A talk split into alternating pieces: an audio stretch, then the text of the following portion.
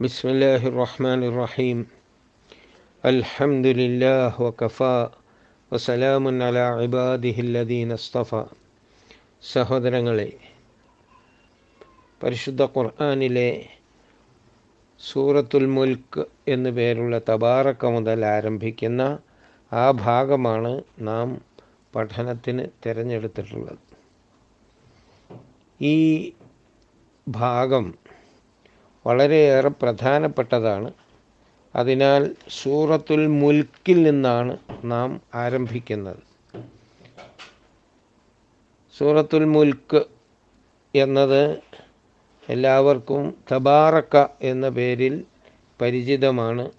ഈ അധ്യായം ആരംഭിക്കുന്നത് തബാറക്ക എന്ന പദം കൊണ്ടായതുകൊണ്ട് സൂറത്തു തബാറക്ക എന്ന് ചിലർ പറയും. സൂറത്തുൽ മുൽക്ക് എന്നാണ് അധ്യായത്തിൻ്റെ പേര് പറയേണ്ടത് ഇതിൻ്റെ ആദ്യത്തെ ചില വചനങ്ങൾ നമുക്ക് ഒന്നിച്ച് പാരായണം ചെയ്തു കഴിഞ്ഞതിന് ശേഷം ഈ അധ്യായത്തിൻ്റെ പ്രത്യേകതകളിലേക്ക് കടക്കാം أعوذ بالله من الشيطان الرجيم بسم الله الرحمن الرحيم.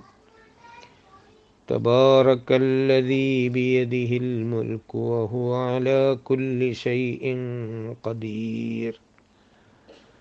الذي خلق الموت والحياة ليبلوكم أيكم أحسن عملا وهو العزيز الغفور.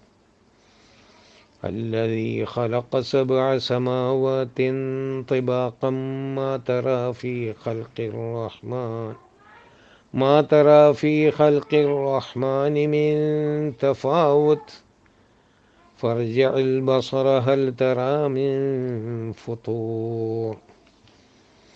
ثم ارجع البصر كرتين ينقلب إليك البصر خاسئا وهو حسير. صدق الله العظيم ഈ അധ്യായം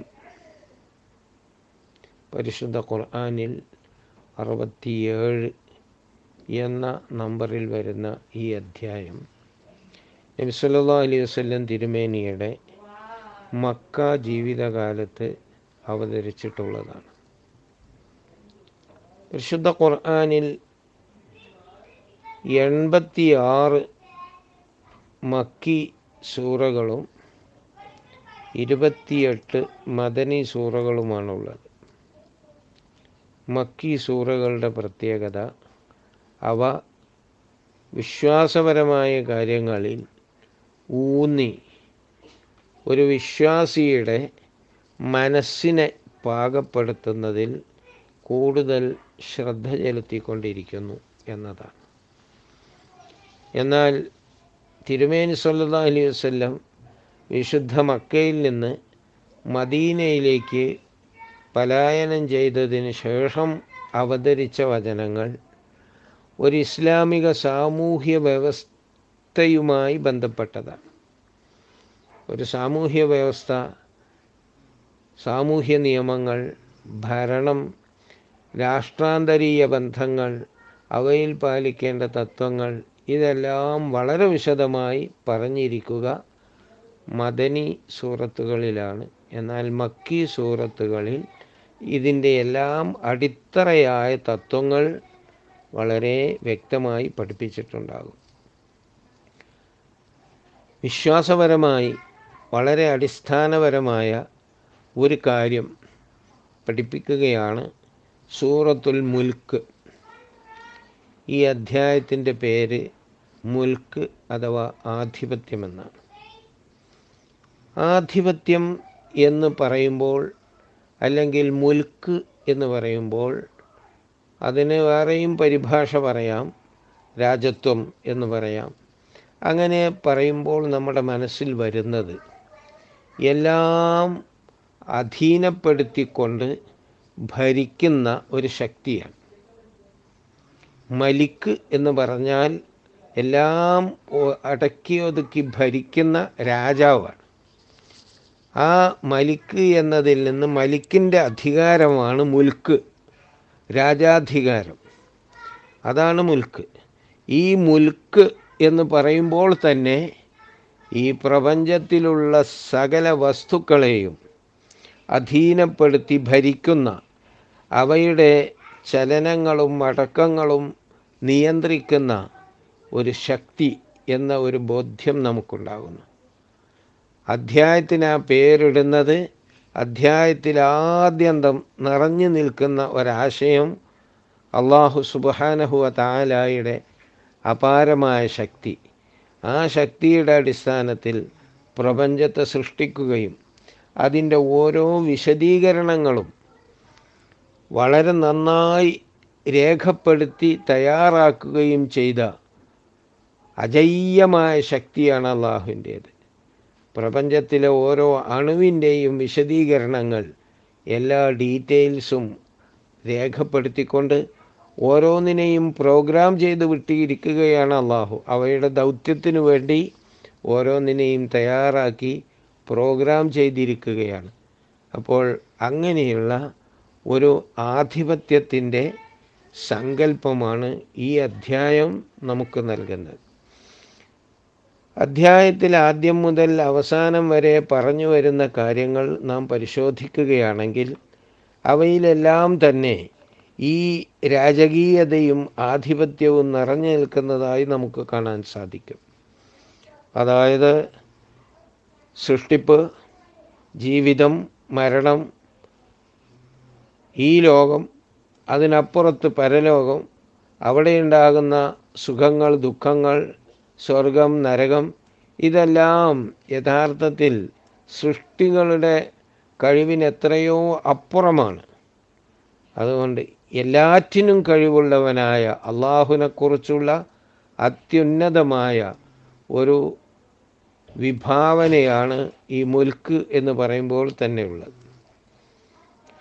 ഇതിൽ വളരെയേറെ നമ്മുടെ മനസ്സിൽ തട്ടുന്ന രൂപത്തിലുള്ള കുറേ ഉദാഹരണങ്ങൾ എടുത്ത് പഠിപ്പിക്കുകയാണ് അള്ളാഹു ഈ അധ്യായത്തിലെ മുപ്പത് വചനങ്ങളിലൂടെ. എവിടെയൊക്കെ അള്ളാഹു സുബാനഹു താലയുടെ സൃഷ്ടിപ്പിന്റെ സവിശേഷതകൾ മനുഷ്യർക്ക് വലിയ വലിയ അഗാധമായ ഗവേഷണമൊന്നും നടത്താതെ തന്നെ കാണാനും അനുഭവിക്കാനും പറ്റുമോ?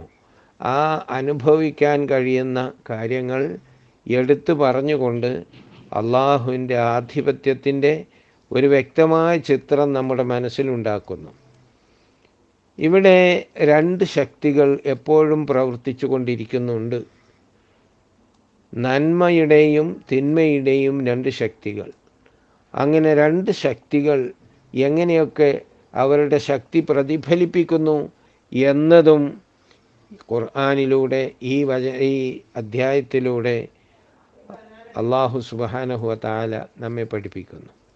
അപ്പോൾ തിന്മയുടെ ശക്തികളെ ചെറുത്ത് നിൽക്കാൻ മനുഷ്യൻ എന്തെല്ലാം ചെയ്യണം അവയെ ചെറുക്കാനും നിയന്ത്രിക്കാനും അള്ളാഹു എന്തെല്ലാം ചെയ്തുകൊണ്ടിരിക്കുന്നു എന്ന കാര്യവും ഈ അധ്യായത്തിലൂടെ പഠിപ്പിക്കുന്നുണ്ട്. പിശാച്ച് എന്നതാണ് തിന്മയുടെ ശത്രുവിന്റെ പേര്. ആ തിന്മയുടെ ശത്രുവിനെ എവിടെയെല്ലാം തടയിട്ട് നിർത്തേണ്ടതുണ്ട് അതിന് അള്ളാഹു എന്തെല്ലാം ചെയ്തിരിക്കുന്നു എന്നത് വിശദമായി പഠിപ്പിക്കുന്നത് വിശ്വാസികൾക്ക് ഒരാശ്വാസമുണ്ടാകാൻ വേണ്ടിയാണ്. പിന്നെ ചില ആളുകൾ ആ തിന്മയുടെ ശത്രുക്കളുടെ പിന്നാലെ പോയാൽ തിന്മയുടെ വക്താക്കളുടെയും നന്മയുടെ ശത്രുക്കളുടെയും പിന്നാലെ പോയാൽ എന്തെല്ലാം അബദ്ധങ്ങളാണ് സംഭവിക്കാൻ പോകുന്നത്? അവർക്കതുകൊണ്ട് ജീവിതത്തിൽ എത്ര വലിയ നഷ്ടമാണ് ഉണ്ടാകുന്നത് എന്ന കാര്യവും ഈ അധ്യായത്തിൽ പറഞ്ഞ് നമുക്ക് മനസ്സിലാക്കി തരുന്നുണ്ട്. മനുഷ്യജീവിതം വിജയകരമാവാൻ വളരെ അനിവാര്യമായ വിശ്വാസ കാര്യങ്ങളാണ് ഇങ്ങനെ സൂറത്തുൽ മുൽക്കിലൂടെ പറഞ്ഞു വരുന്നത്. അതിനാൽ ഈ അധ്യായം എല്ലാ രാത്രികളിലും തിരുമേനി സല്ലല്ലാഹു അലൈഹി വസല്ലം പാരായണം ചെയ്യാൻ പഠിപ്പിച്ചിട്ടുള്ളതാണ്. ഇതിന്റെ അർത്ഥവും വിശദീകരണവും മനസ്സിലാക്കി നാം അത് പാരായണം ചെയ്യുകയാണെങ്കിൽ അത് വളരെയേറെ നമ്മുടെ ജീവിതത്തെ സ്വാധീനിക്കും. അള്ളാഹു അനുഗ്രഹിക്കുമാറാകട്ടെ.